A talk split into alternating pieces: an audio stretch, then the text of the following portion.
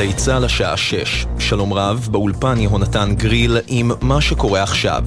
התראה על חדירת כלי טיס עוין הופעלה לפני זמן קצר בגליל העליון. בתוך כך, שני לוחמי צה"ל נפצעו קשה וקל לאחר שמחבלים ירו טיל נ"ט לעבר דחפור צבאי שהיה בשטח ישראל, סמוך לגדר באזור כיסופים. כתבנו הצבאי דורון קדוש מוסר כי משפחותיהם עודכנו. סרן ידידיה אשר לב, בן 26 מטל מנשה, סגן מפקד פלוגה בחטיבת גבעתי, שנפל אתמול בקרב בצפון רצועת עזה, הובא למנוחות בבית העלמין שקד בחיננית. אלעזר אורות, חבר של משפחתו של ידידיה, נפרד ממנו אצל ירון וילנסקי. גיבור אמיתי, עוצמתי, שקט, שלב, הבלנס של הפלוגה. הוא תמיד קופץ ראשון לעזרה, ומוביל תמיד, גם, גם בלהיות עזרה וגם בלהוביל בקרב. הוא היה כל כך שלם ממה שהוא עושה וכל כך גאה במה שהוא עושה וכל כך אוהב את הארץ ומוכן למענה לתת הכל עד שהגענו לפה. מוקדם יותר נקבר בבית העלמין הצבאי בכרמיאל סרן במילואים עמרי יוסף דוד, בן 27 תושב העיר, סגן מפקד פלוגה בחטיבה 12, שנפל גם הוא אתמול בצפון הרצועה. המחלוקת על הקיצוץ בכספים הקואליציוניים.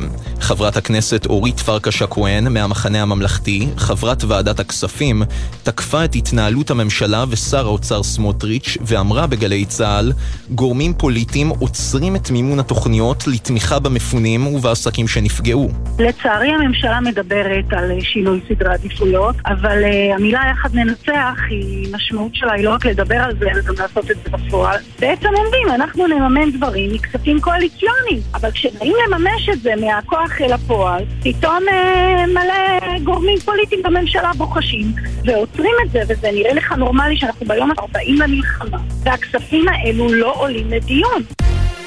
מועצת הביטחון של האו"ם תצביע הלילה על הצעת החלטה הקוראת להאריך בדחיפות את ההפסקות ההומניטריות בלחימה ברצועת עזה למספר ימים. כך מסרו גורמים דיפלומטיים לסוכנות הידיעות רויטרס. הצעת ההחלטה נועדה על מנת לאפשר גישה לסיוע הומניטרי. הדיפלומטים הוסיפו כי 15 חברים במועצה צפויים לתמוך בהחלטה, שזקוקה לתשעה קולות על מנת לעבור. ידיעה שמסרה כתבת חדשות החוץ שחר קנוטובסקי. הרופאים של מספר ישראלים החטופים בעזה קיימו מסיבת עיתונאים לתקשורת הזרה, בה סיפרו על מצבם הרפואי של מטופליהם והצורך הדחוף להעניק להם סיוע. הפרופסור ארנון אליצור, רופא האלרגיה של הנער יגיל יעקב, שתועד בסרטון שפרסם הג'יהאד האיסלאמי, אמר כל ארוחה של יגיל היא כמו רולטה רוסית. When I look at Yagil's picture, it breaks my heart. Yagil has a peanut allergy. Yagil could not and would not trust them. The reality is that every meal Yagil eats for him is like a Russian roulette. התמונה של יגיל בשבי שוברת את ליבי. יש לו אלרגיה לבוטנים שעלולה להיות מסכנת חיים. אני יודע שיגיל לא יסמוך עליהם, ולכן כל ארוחה שהוא אוכל היא כמו רולטה רוסית עבורו. ככה פרופסור אליצור, מדבריו הביאה כתבתנו לענייני בריאות, טלאור מאירסון. ומזג האוויר למחר, עלייה קלה בטמפרטורות. בצפון הארץ ובמישור החוף ייתכן טפטוף עד גשם מקומי קל. אלה החדשות.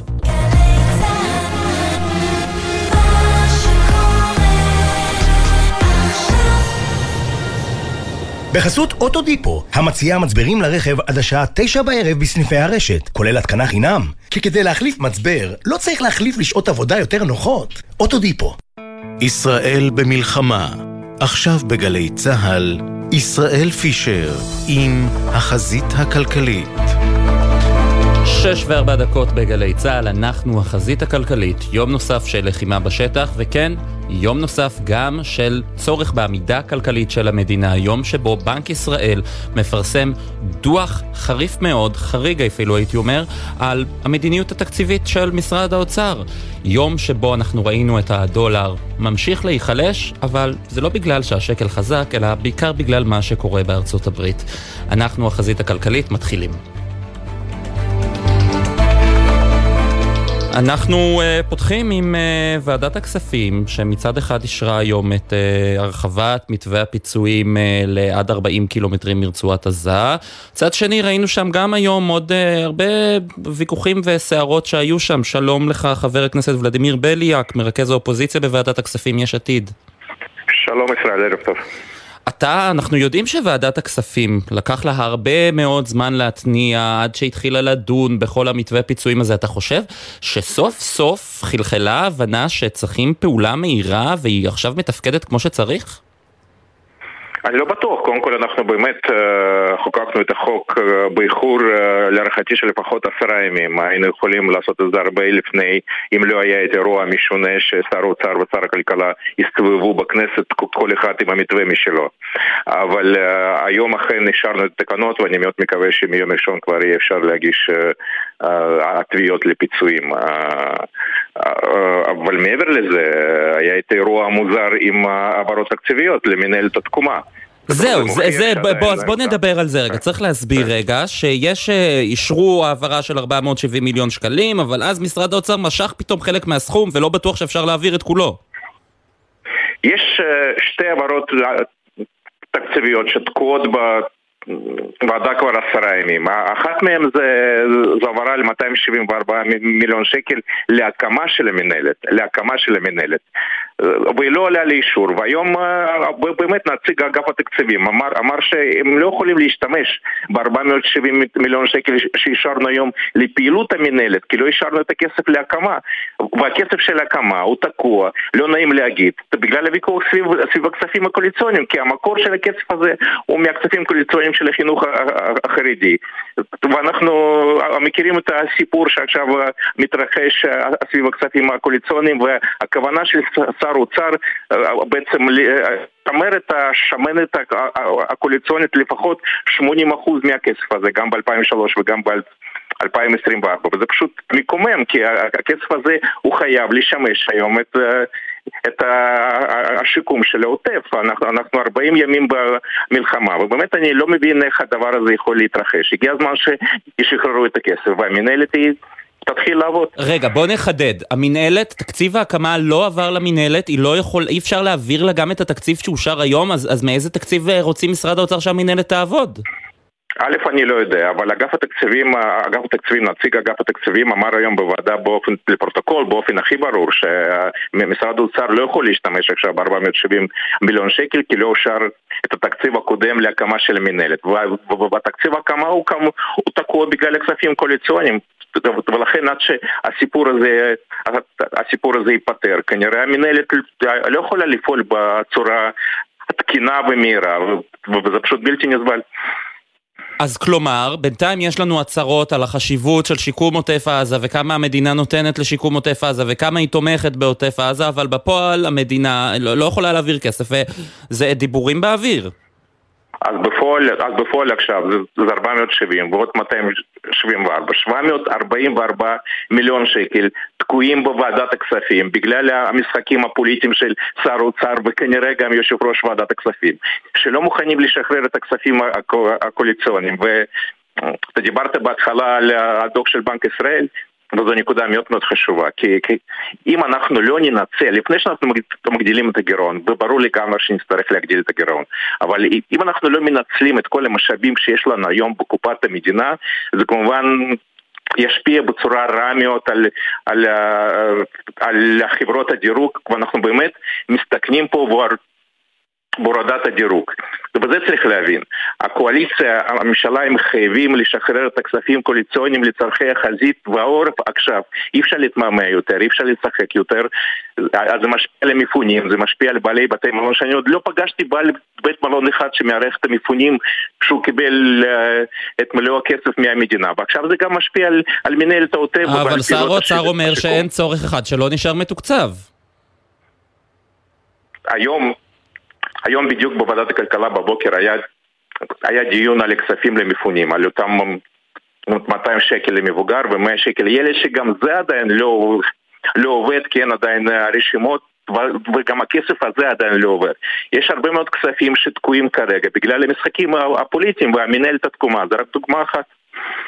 אה, היו עוד, היו, אני, אני לא יודע, רוב האנשים לא, המאזינים לא יודעים איך מתנהלת העברת, אה, כן. או העברות הכספים אה, תקציביות. בעצם יושבים בוועדה, מקריאים סעיפים אחד אחרי השני, יושב ראש הוועדה גפני שואל מי בעד, מי נגד, מי נמנע, וככה בעצם יש שינויים תקציביים.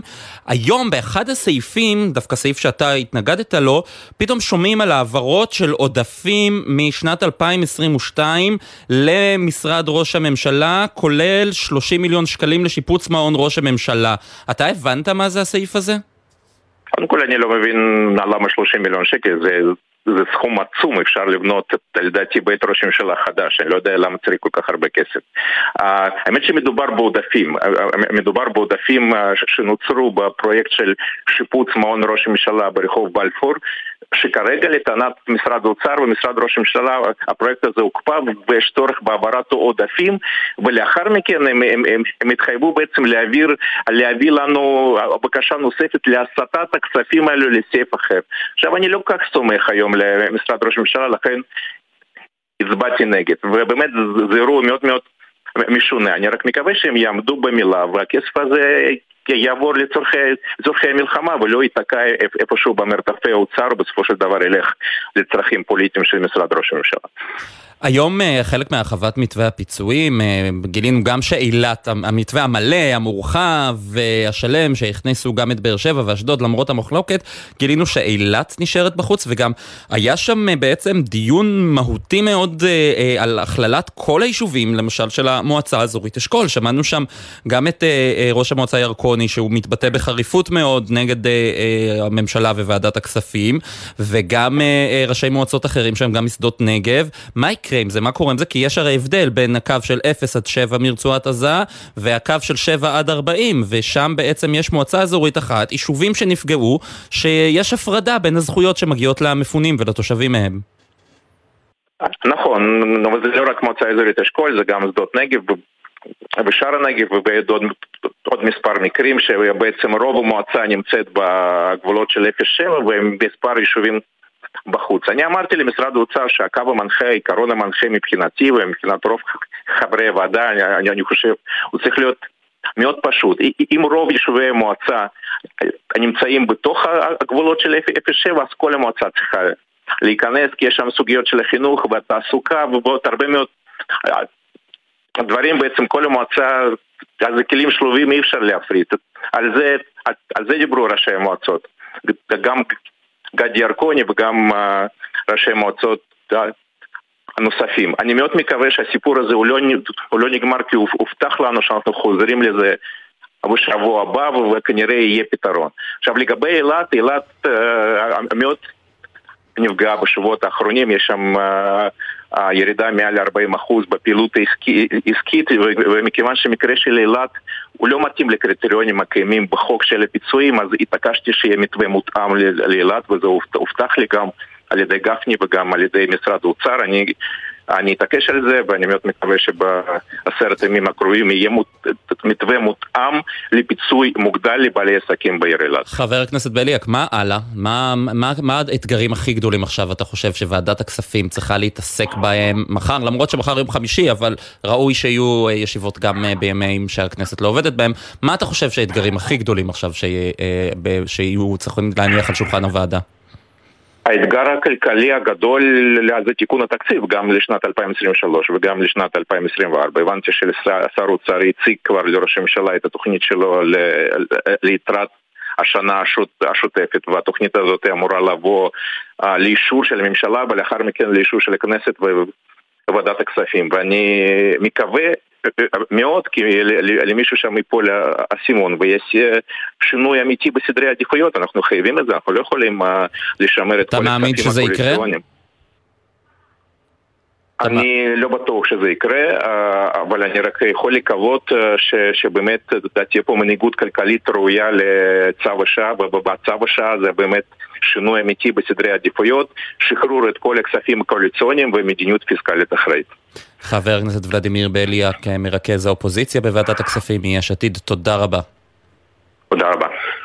אנחנו עוברים uh, לגבול הצפון, uh, קודם כל uh, נגיד שההתראות שהושמו בסוף השעה הקודמת על חדירת כלי טיס עוין הן התראות שווא, ואיתנו נמצא גיורא זלץ, ראש המועצה האזורית גליל עליון, שלום.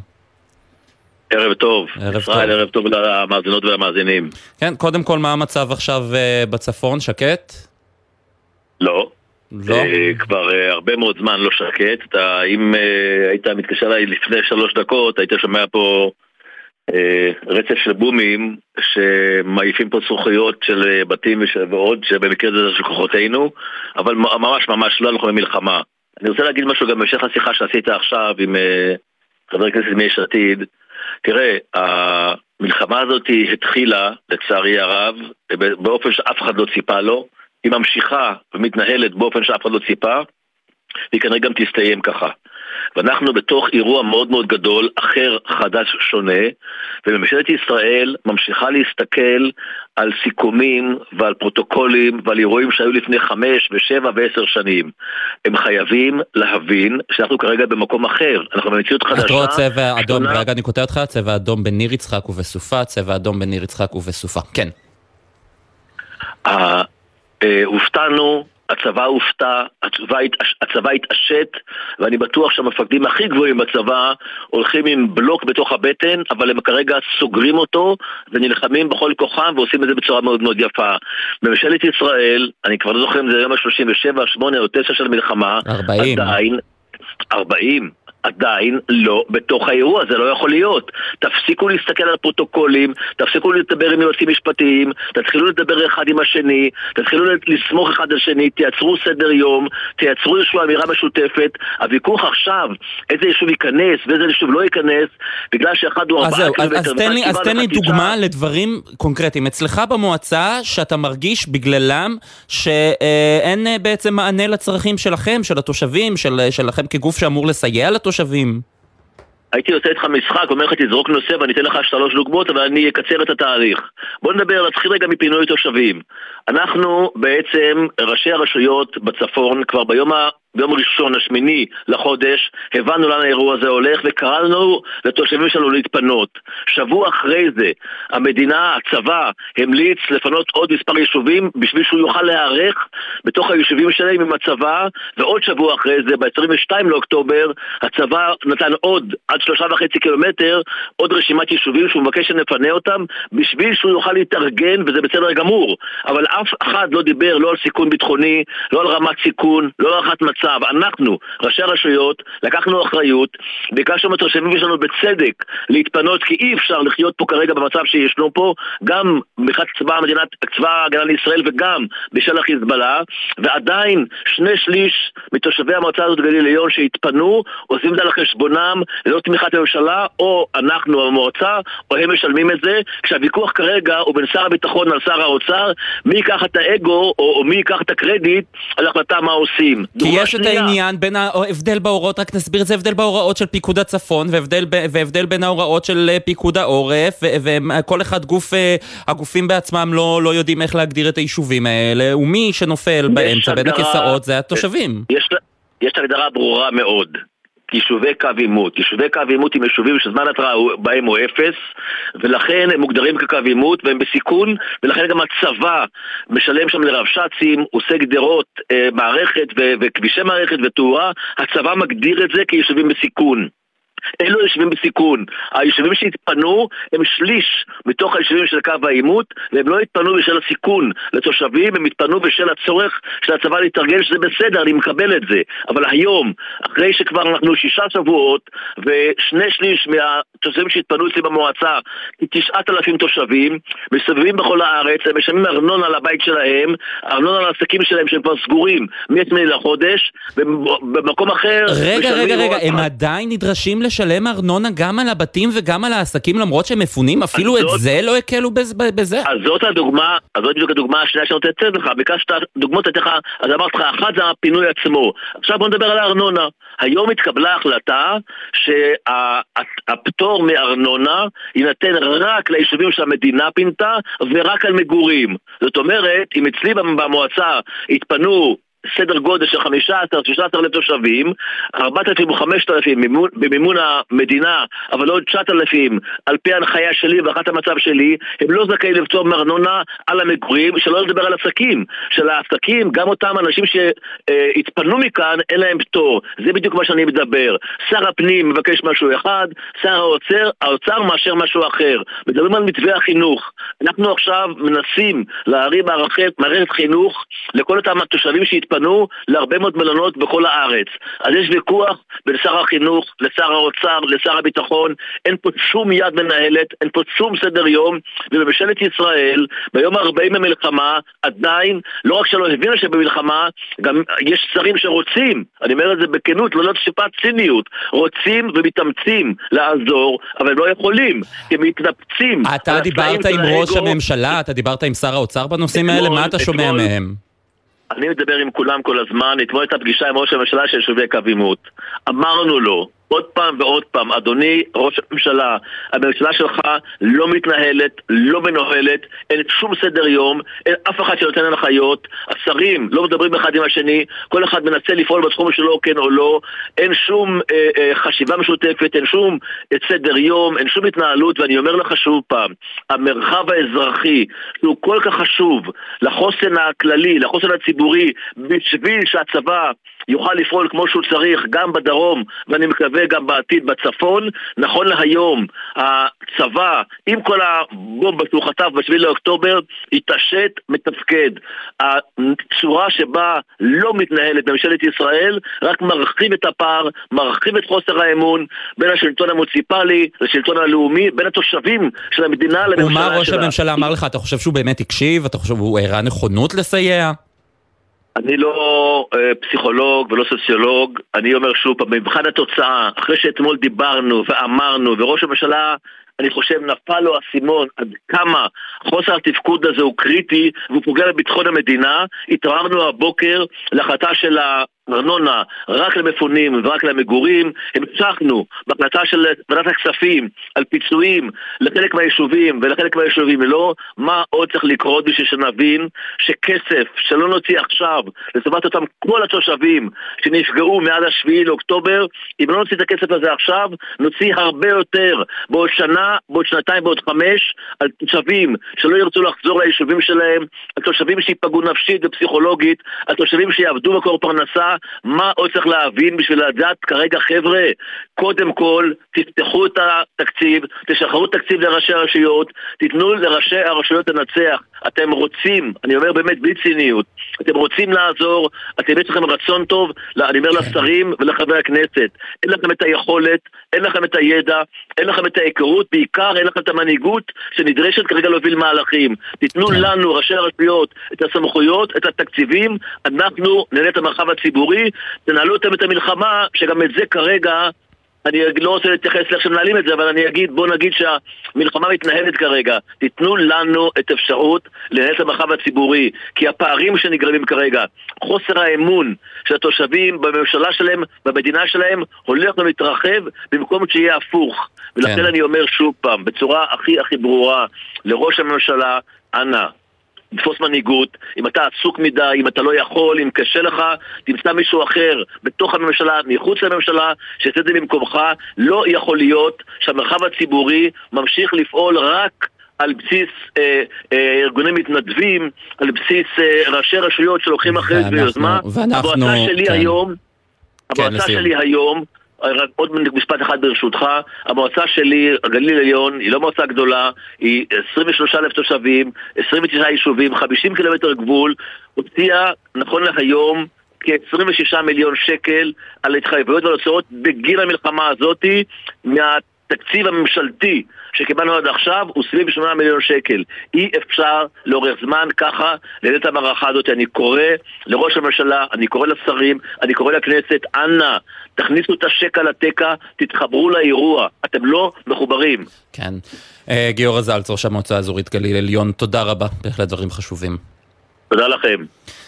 ואנחנו רוצים לעבור uh, לעוד תחום שלא בטוח שמנוהל כמו שצריך. מה קורה עם החברות הממשלתיות? דירקטורים לא ממונים ויש מריבות וניסיונות של uh, השר הממונה על רשות החברות הממשלתיות לקדם מינויים פוליטיים. שלום לך לינור דויטש, מנכ"לית לובי 99. שלום ישראל, מה שלומך?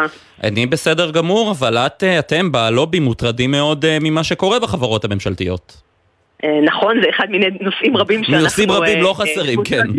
נכון. ספציפית פה אנחנו פשוט חשוב להבין שבעצם בימים אלה ממש הגיע בעצם אתמול, יום שלישי, לא, ביום שני, סליחה, שלשום, הגיע לכנסת בעצם חוק שהוא נקרא בשם הטכני ומשעמם של אה, חוק אה, אה, הארכת מועדים, שמדבר על הארכת אה, כל מיני דברים במסגרת החקיקה. אחד מהדברים שהוא ניסה לבטל זה למשל את האפשרות להגיש חופש מידע במסגרת אה, תקופת המלחמה, זה נגיד סעיף שהצלחנו להילחם ולהוריד אותו, אנחנו וארגונים נוספים, אבל כן יש סעיפים אחרים, ואחד המרכזיים שעליהם בעצם אנחנו נלחמים, זה בעצם הנושא של הארכת המינויים בדירקטוריונים והורדת הקוורום, ואני אסביר מה זה אומר, כי זה נשמע נורא טכני ומשעמם, אבל זה סופר משמעותי.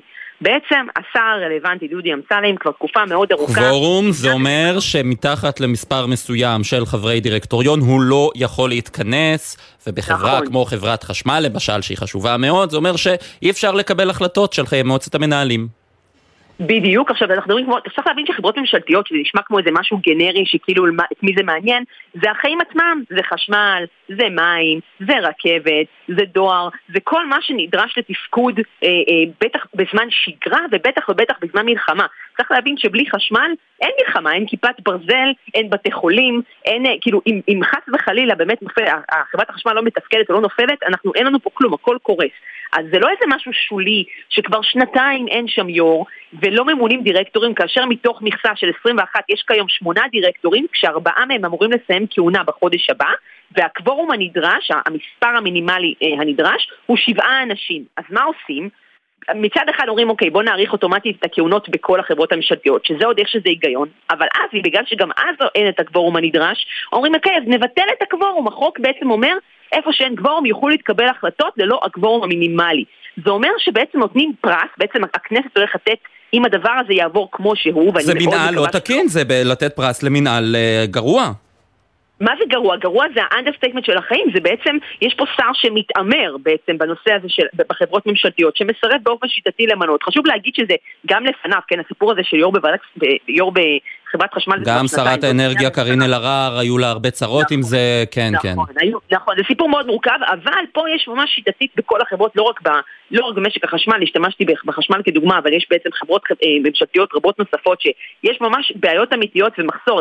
אתמול, רק שבוע שעבר מבקר המדינה התריע אה, על שורה של חברות נוספות שאין בהן אה, דירקטוריונים, כולל חברות ביטחוניות כמו אלתא, רפאל, אה, תאה, בעצם התעשייה האווירית, שבעצם אין בהם את המינימום הנדרש של מספר הדירקטורים לקבל החלטות. ואז מה באים ואומרים? במקום להכריח את הממשלה להביא מינויים מקצועיים, להביא מינויים ולמנות אנשים, יש מספיק אנשים טובים למנות אותם, מה עושים בה? מה עושה הצעת החוק הזו? היא באה לכנסת ואומרת, אוקיי, אין קוורום, אז אנחנו נקבל החלטה בזמן, בזמן חירום, שלא ידוע כמה זמן הוא יימשך, אנחנו נקבל החלטה בקוורום חסר.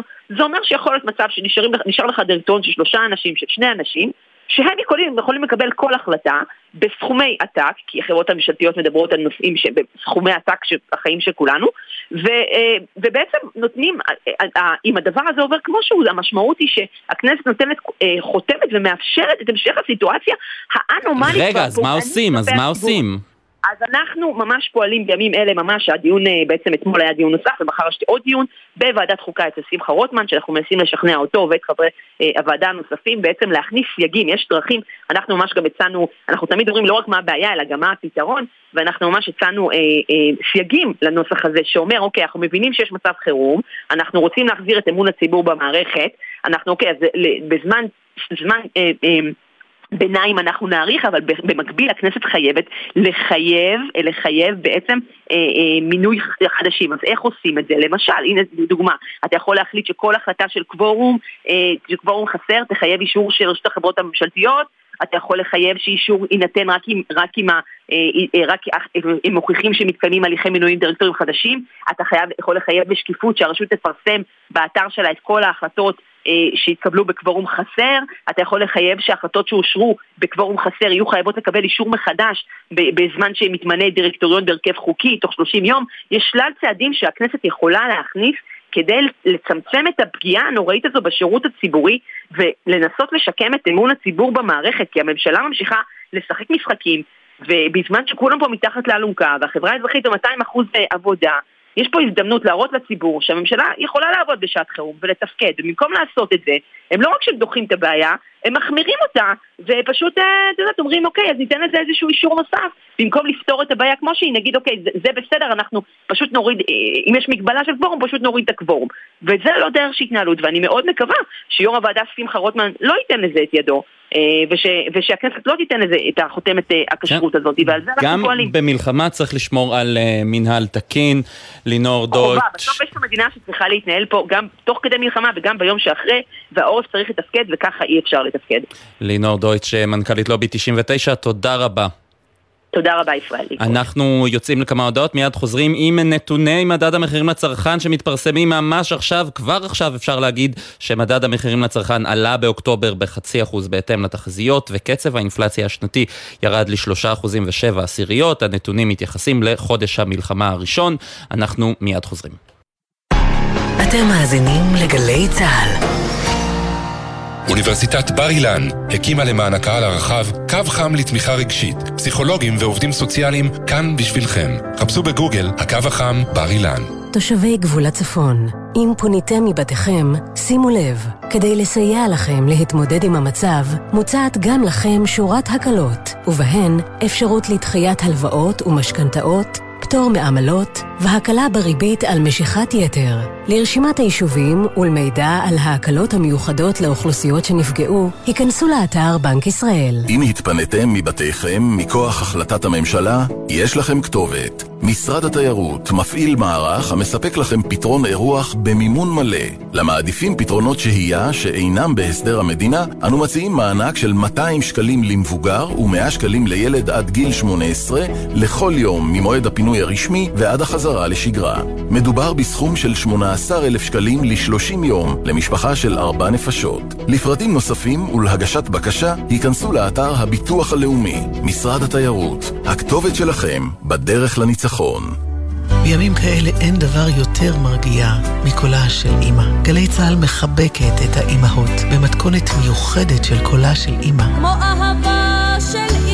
בכל יום מראשון עד חמישי בשבע בערב ובשישי בעשר בבוקר עם ניידת השידור מבסיסים ברחבי הארץ. רוצים למסור דשים בשידור? כתבו לנו בוואטסאפ 052-920-2323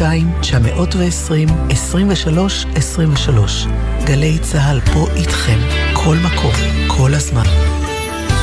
עכשיו בגלי צה"ל, ישראל פישר עם החזית הכלכלית. שלום לכם, חזרנו, כמו שאמרנו, נדבר גם על אה, מדד המחירים לצרכן שפורסם, וגם על אה, הרבה מאוד דברים אה, תקציביים שיש. איתנו נמצא פרופסור צבי אקשטיין, ראש מכון אהרון למדיניות כלכלית באוניברסיטת רייכמן. שלום, ערב טוב. ערב טוב, ערב טוב לך ולמאזינים. כן, קודם כל ברשותך אני רוצה להתייחס uh, לנתוני מדד המחירים לצרכן שפורסמו ממש לפני שתי דקות וחצי. חצי אחוז עלייה באוקטובר, קצב האינפלציה השנתי יורד לשלושה אחוזים ושבע עשיריות, מה זה אומר? Uh, למעשה שאנחנו באינפלציה מעל היעד של uh, בנק ישראל. עד כמה שאני מבין לא, זאת לא הפתעה יחסית לתחזיות של הכלכלנים. אה, אבל הציפיות אה, לאינפלציה גם של התחזיות וגם של שוק ההון הם שהאינפלציה בשנה הקרובה תרד אה, מתחת לשלושה אחוז ואלה הבשורות היותר טובות כי אנחנו צופים שתהיה ירידה באינפלציה. אני חושב שגם המצב הכלכלי באופן כללי יגרום לירידה במחירים. כי אנשים ו... אין להם מצב רוח לצרוך עכשיו, יש הרבה אנשים שנפגעו כלכלית, אז הם קונים פחות ואז תהיה ירידת מחירים, זו, זו החשיבה, נכון? אה, בין היתר, אה, גם אה, יש קצת תיסוף של השקל, כבר אנחנו רואים, באופן כללי, רצו, בתקופה כזו שיש בעצם, אנחנו נכנסים למיתון רציני במשק. המשק צפוי ברבעון הזה, ברבעון האחרון של 23, יחסית לרבעון הקודם, לרדת בתשעה אחוז, ככה שהצמיחה ב-23 במקום להיות אה, שלושה אחוז תהיה כנראה אחוז, אחוז וחצי, שזה בעצם כניסה כמעט למיתון כלכלי במונחים שנתיים. היום אנחנו ראינו גם את אה, חטיבת המחקר בבנק ישראל מפרסמת אה, סוג של עמדה על אה, ההתנהלות, על הצורך בהתנהלות תקציבית אחראית יותר של אה, אה, משרד האוצר, של שר האוצר. אתה זוכר נייר עמדה כזה שמפרסמת אה, מחלקת המחקר שבעצם תוקפת את המדיניות לא. הנוכחית? אני לא ארכיון, אני כלכלן. אני יכול להגיד שמכון אהרון כבר לפני שבועיים אה, ציין את זה, ש...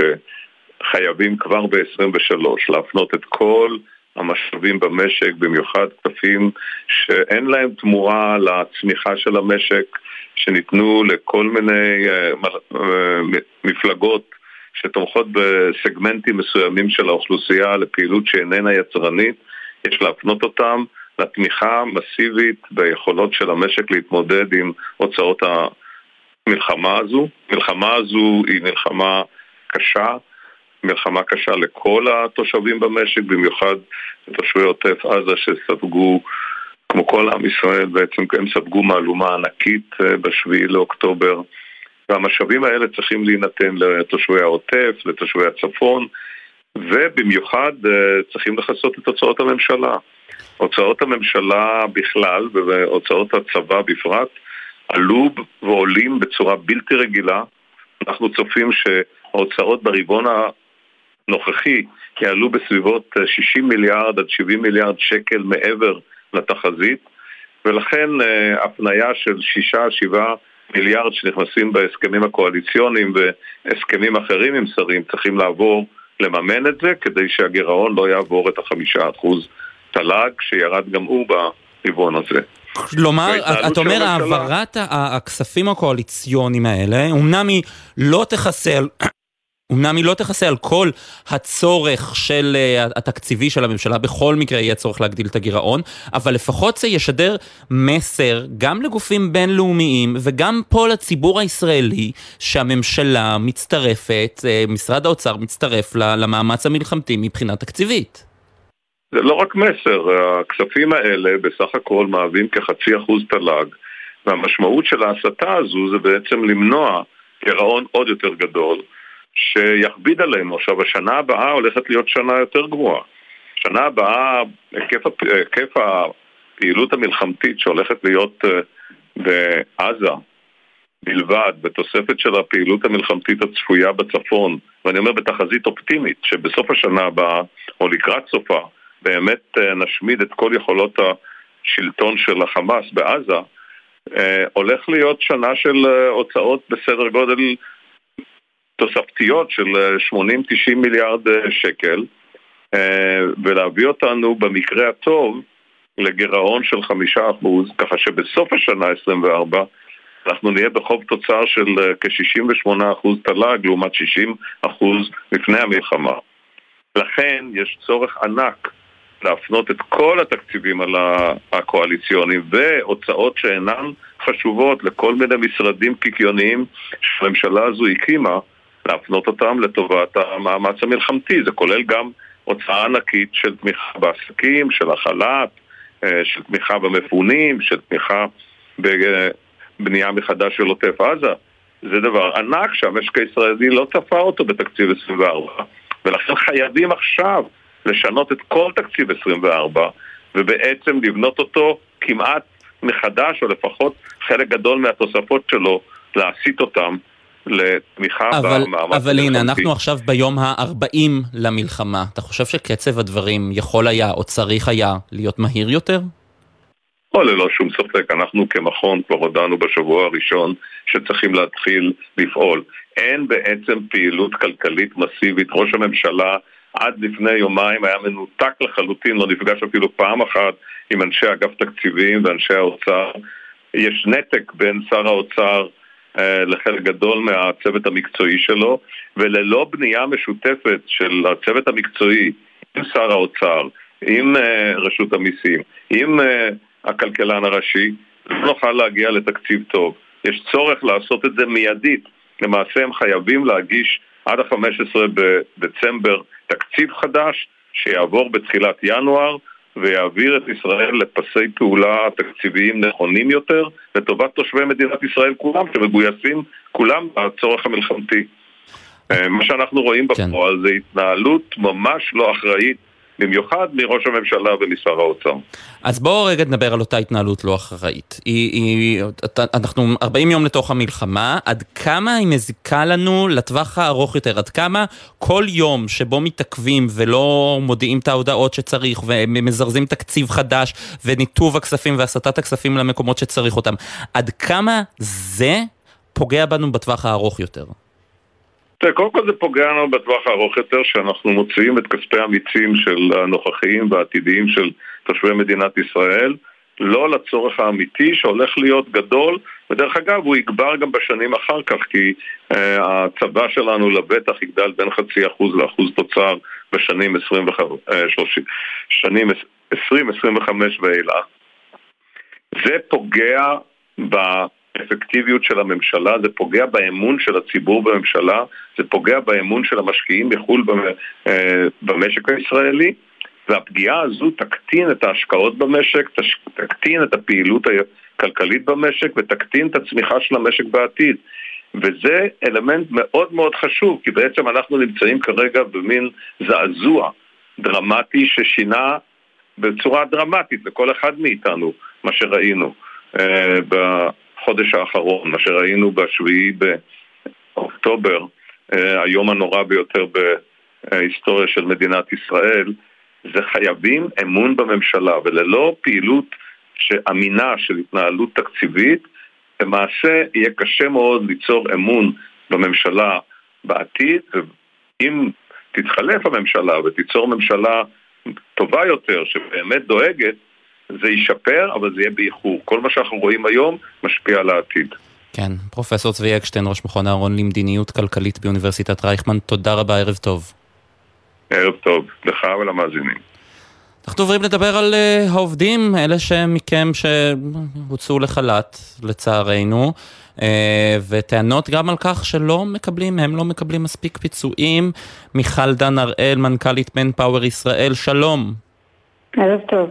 ערב טוב. כשאת רואה את uh, מתווה החל"ת והטענות uh, של משרד האוצר של הנה אנחנו תורמים, אנחנו מסייעים לעובדים, מה את חושבת? אני חושבת שאנחנו חוזרים על אותה טעות שעשינו בתקופת הקורונה. ממהרים לתת פתרון שלכאורה עוזר לכל הצדדים, גם למעסיקים וגם לעובדים, ובסופו של דבר נותן מענה נקודתי שאחר כך כולנו נשלם את המחיר שלו. כלומר, מה צריך לעשות בשלב הנוכחי? אני חושבת שהדבר החשוב ביותר זה להשאיר כמה שיותר אנשים חלק משוק העבודה. ראינו בעבר שכשמישהו יוצא משוק העבודה, החזרה שלו היא הרבה יותר קשה לאחר מכן, גם מבחינת המעסיקים, בן אדם שמחפש עבודה אה, כשהוא יושב בבית הוא תמיד פחות אטרקטיבי והסיכוי שלו למצוא עבודה קטן, וגם מבחינת העובדים, חלק גדול מהעובדים שהיו בבית תקופות ארוכות, אחר כך התקשו לחזור למעגל העבודה. הפתרון שאני חושבת שהוא הנכון ביותר זה המודל הגרמני. זהו, אנחנו שומעים הרבה על מודל, המודל הגרמני, המודל הגרמני, מהו המודל הגרמני? המודל הגרמני בעצם אה, מסייע למעסיקים להמשיך ולהעסיק את העובדים בתוך התקופה הזאת שיש אה, פגיעה בתמהיל העסקי, הוא מסייע בהעסקה שלהם באמצעות מימון של חלק מהעלויות. ואז לצורך העניין, אם מעסיק שמעסיק היום לתור אה, נניח 20 איש, במקום לשלוח עשרה מהם לחל"ת, הוא יכול לקבל מימון חלקי מהמדינה ולהמשיך להחזיק או את כולם או לפחות את רובם. בצורה כזאת גם לשמור את הראש מעל המים, להמשיך אה, אה, בעצם להתקיים כחברה עסקית לכל דבר, גם לאפשר לאנשים להתפרנס בכבוד, להמשיך לעבוד, לצאת מהבית, מה שלא פחות אה, חשוב ומשמעותי לבריאות הנפשית שלנו מה, מהיכולת להשתכר, וגם הסיכוי שבתום התקופה הזאת, שאף אחד מאיתנו לא יודע כמה היא תהיה ארוכה, אותו מעסיק ימשיך להעסיק את אותה כמות עובדים והעובדים האלה ימשיכו לעבוד, גדל משמעותית.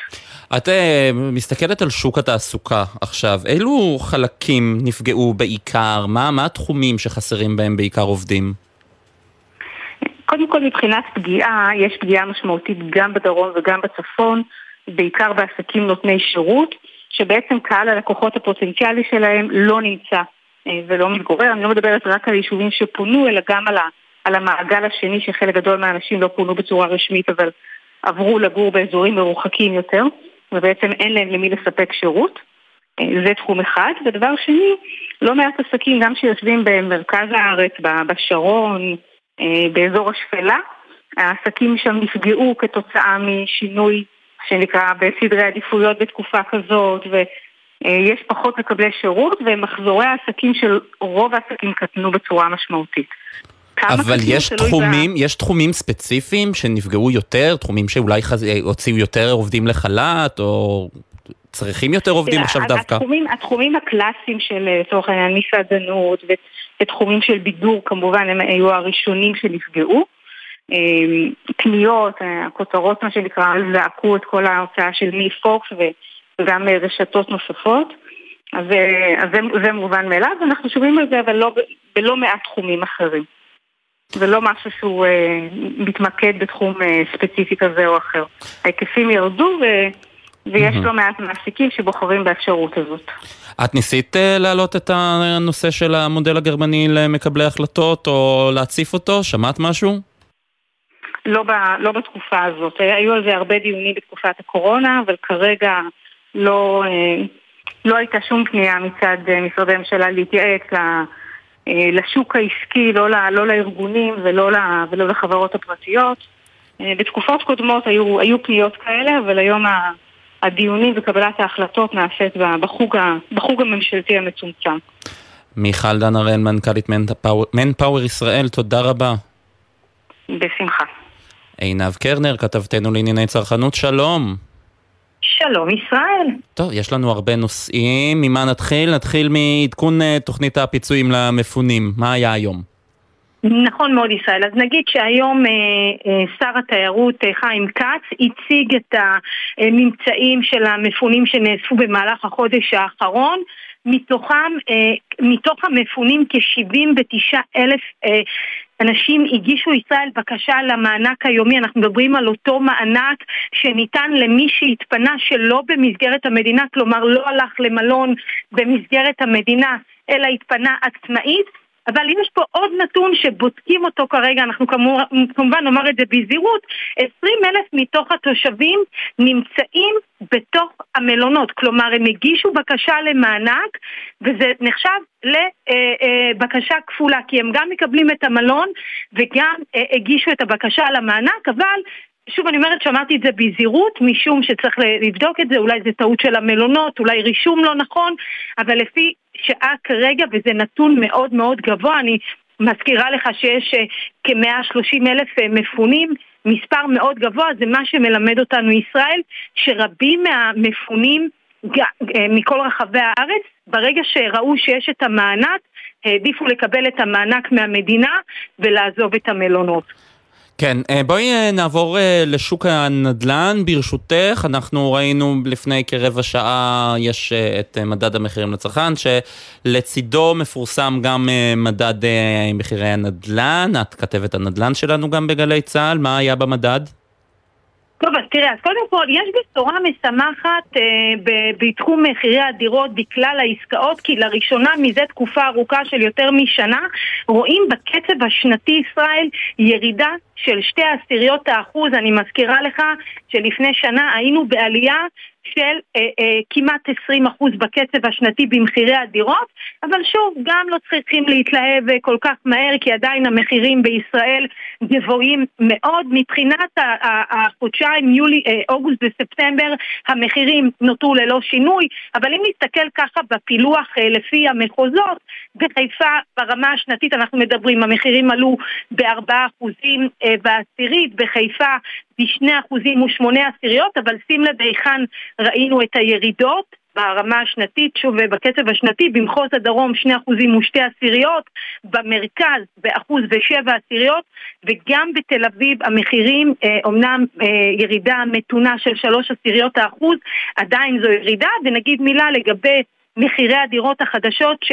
גם הם בקצב הדו-חודשי נותרו ללא שינוי, עם זאת ברמה השנתית ירידה של כמעט 4%, אם נדייק 3% ותשע עשיריות, וממש לסיום ישראל עוד נתון שהוא בהחלט כן. מעניין את נוטלי המשכנתאות, זה העמדת תשומות הבנייה שמשפיע על נוטלי המשכנתאות, על אותו חלק שעדיין לא נפרע בבנקים, המדד הזה עלה בשתי עשיריות האחוז, בקצב השנתי הוא עלה באחוז ותשע עשיריות, וזה בהחלט עוד הכבדה על נוטלי המשכנתאות, שאתה מצרף לזה גם את הריבית. גם את הריבית. כן, עינב קרנר כתבתנו, תודה רבה. תודה ישראל. ועכשיו אנחנו עוברים לפינתנו מרימים לעסקים, אנחנו מדברים עם עסקים לדרום, רוצים שתשמעו אותם, תקשיבו להם ואולי תפנו אליהם ותקנו מהם, לחזק אותם. שלום לך לידור בר. היי, מה נשמע? אני בסדר גמור, לך, אה, את אה, הבעלים של אה, נונו בבה, נכון? כן. אז הנה, בואי תספרי, תספרי לנו קצת, קודם כל, מאיפה את בארץ? אני ממושב גבעולים, זה ליד נתיבות. זה ליד נתיבות, וזה מקום כן. שבואי נגיד, לא ממש טוב לעשות שם, או לא ממש חי מבחינה עסקית. לא, בכלל לא. גם מה שפתוח נסגר בחמש-שש, וגם, בכלל, בכלל לא. אה, אה, יש לי סטודיו אה, לבגדי ילדים ותינוקות במושב, אני גם מקבלת וגם עושה אונליין. וכרגע, כמו שזה, המצב, בכלל, אני לא מדברת על אוקטובר שהיה היה אסון, אנחנו עכשיו ככה בחודש נובמבר מנסים ככה קצת אה, אה, להתרומם, אנחנו הולכים אה, לירידים שעושים לנו, תושבי המרכז, האמת, אה, אני מקבלת אינסוף פניות. להגיע ובעצם למכור את הסחורה שלנו, אה, כדי שבאמת אנשים אה, יעזרו ויקנו מהעוטף. או, זה, אה, זה, זה גם משהו מחמם שרואים באמת מאוד התגייסות. מאוד מחמם, אני מקבלת מלא מלא מלא טלפונים. מחר אנחנו גם בכפר שמריהו, יום שישי אנחנו בניר צבי, גם בשבוע הבא ברמת גן, בחולון, בתל אביב. באמת אני מקבלת מלא טלפונים, מלא אנשים רוצים לעשות אה, טוב, וזה ממש מחמם את הלב. כן, אז, אז בואי תספרי לנו מה אפשר למצוא אה, בנונו בבה. איזה סוג בגדים, מה הסגנון, כמה שאפשר לתאר ברדיו. כן, אה, יש לנו אה, קודם כל אתר אונליין, שם אפשר לראות את הכל וגם באינסטגרם. אנחנו מוכרים הכל, מפריטי basic שהם כמו חליפות בית נעימות ונוחות או לגן. עד באמת בגדים לכל חגיגה, פריטים מיוחדים, accessories, גרביים, אביזרי שיער, accessories לעיצוב החדר, באמת יש לנו הכל מהכל. איפה, ביום יום, איפה, איפה את עובדת? איפה העסק נמצא? במושב גבעולים, בתוך אה, משק. אה, זה בתוך משק, ו- ומה קורה כן. אם למשל יש אה, צבע אדום? הרי אני מתאר לעצמי שמשק זה לא ממש המקום הכי ממוגן בעולם. אין לנו, כן, אין לנו ממ"ד, אה, לצערי. אין לנו ממ"ד, ובגלל זה כרגע אנחנו בעבודה אה, חלקית, כאילו יש לי עובדת שהיא איתי שלוש פעמים בשבוע. כרגע היא לא, היא לא איתי, כי אני לא יכולה לחייב אותה בעצם להגיע ולעבוד כשאין פה מרחב מוגן, אז זה הכל אני עושה. אה, כל זה בזמן שיש לי שתי תינוקות בבית, אה, ושבעלי הוא גם עצמאי, אז הוא גם ככה מנסה לתפוס כל העבודה שמגיעה אליו. ומה בעלך עושה? יש לו מפעל לייצור שלטים. אה, גם לא אין עובדים וגם אין עבודה, אבל, אבל אה, ככה אה, מנסים, מזל שהתחום של הבנייה קצת חזר, אז הוא עושה בעצם פרויקטים בגידור ושילוט. הוא בעצם מגדר את כל האתר בנייה. אה, לפני, כן, לפני, לפני הפעילות. כן. זה גם עסק שנפגע מאוד אה, אה, בתקופה אה, הזו. ועוד אה, אה, אה, עוד משהו, קיבלת איזשהו סיוע מהמדינה, משהו עד עכשיו, עד השלב הנוכחי, כדי לפצות על אובדן ההכנסות הקשה מאוד שהיה באוקטובר וגם עכשיו בנובמבר? אה, לא, לא קיבלתי, גם לא טלפון, אה, לא שום דבר. אה, לא הודעה, לא מייל, כלום. לא, מה, לא משום דבר, לא מביטוח לאומי, לא מהמדינה, משום גורם רשמי שהוא. ניסית לפנות, אולי אני יודע, לאיזה רשות מקומית אתם משתייכים? אה, שדות נגב. שדות נגב, ואתם לא פוניתם, אתם נשארתם בבית, נכון? נכון, כן. ויש... בבית ללא מגן. אנחנו פונינו עצמאית פשוט, אבל אה, זה כאילו מאיתנו. אה, פוניתם עצמאית בתחילת המלחמה? כן, אנחנו במקרה שהיינו בחו"ל, בחג השני של סוכות, ופשוט שראינו שהמצב, אה, כאילו, היינו אמורים לחזור ביום ראשון, אחרי השבת השחורה, פשוט אה, נשארנו, נשארנו שם אה, אה, קצת, ואז אה, חזרנו, כי לא יכלנו כלכלית אה, להמשיך אה, להישאר שם. אה, אבל אה, האמת נשארתי בגלל שהילדה שלי היא ילדה מאוד אה, מבוהלת, היא... אה, ממש לקחה את זה קשה. אני, מעבר לאזעקות, גם אנחנו שומעים פה את ההפצצות, כי אנחנו מאוד קרובים, אז כל הפצצה שלנו זה בום שמאוד מרעיד את הבית. כאילו, אין לי, אני גרה בבית שהוא לא, אה, זה לא בניין שהוא חזק. כן. אז אה, כן, אז בלילה אנחנו לא ישנים, וגם ביום. וואו. טוב, לסיום רק כן. נחזור על אה, איפה אפשר אה, למצוא את אה, נונו בבה, איך אפשר להגיע אליכם? אה, יש לנו אתר www.nonobebe.co.il וגם באינסטגרם nonobebe.il נונו בבה, N-O-N-O-B-E-B-E? בדיוק, כן. יופי, אז אני מקווה שתחפשו את זה ותמצאו. אה, לידור בר, תודה רבה לך. תודה רבה לך. ערב טוב. אנחנו מסיימים את התוכנית, נגיד תודה לברק בטה שהיה על ההפקה, אלון סמיד ורועי אלמוס על הביצוע הטכני בפיקוח, אילן גביש, עורך הדיגיטל אורן, ישראל, אורן לוי ושי ישראל, מיד אחרינו קולה של אימא עם נעמי רביע. ברקע אתם שומעים אה, ביצוע יפה ומחודש בעיניי לשיר בו הביתה שכתב אבי קורן. הביצוע הזה זה של אה, דן ותמר אקיני. אני חושב שבימים אלה הביצוע הזה מקבל אה, משמעויות נוספות. אני ישראל פישר, אנחנו החזית הכלכלית, ערב טוב.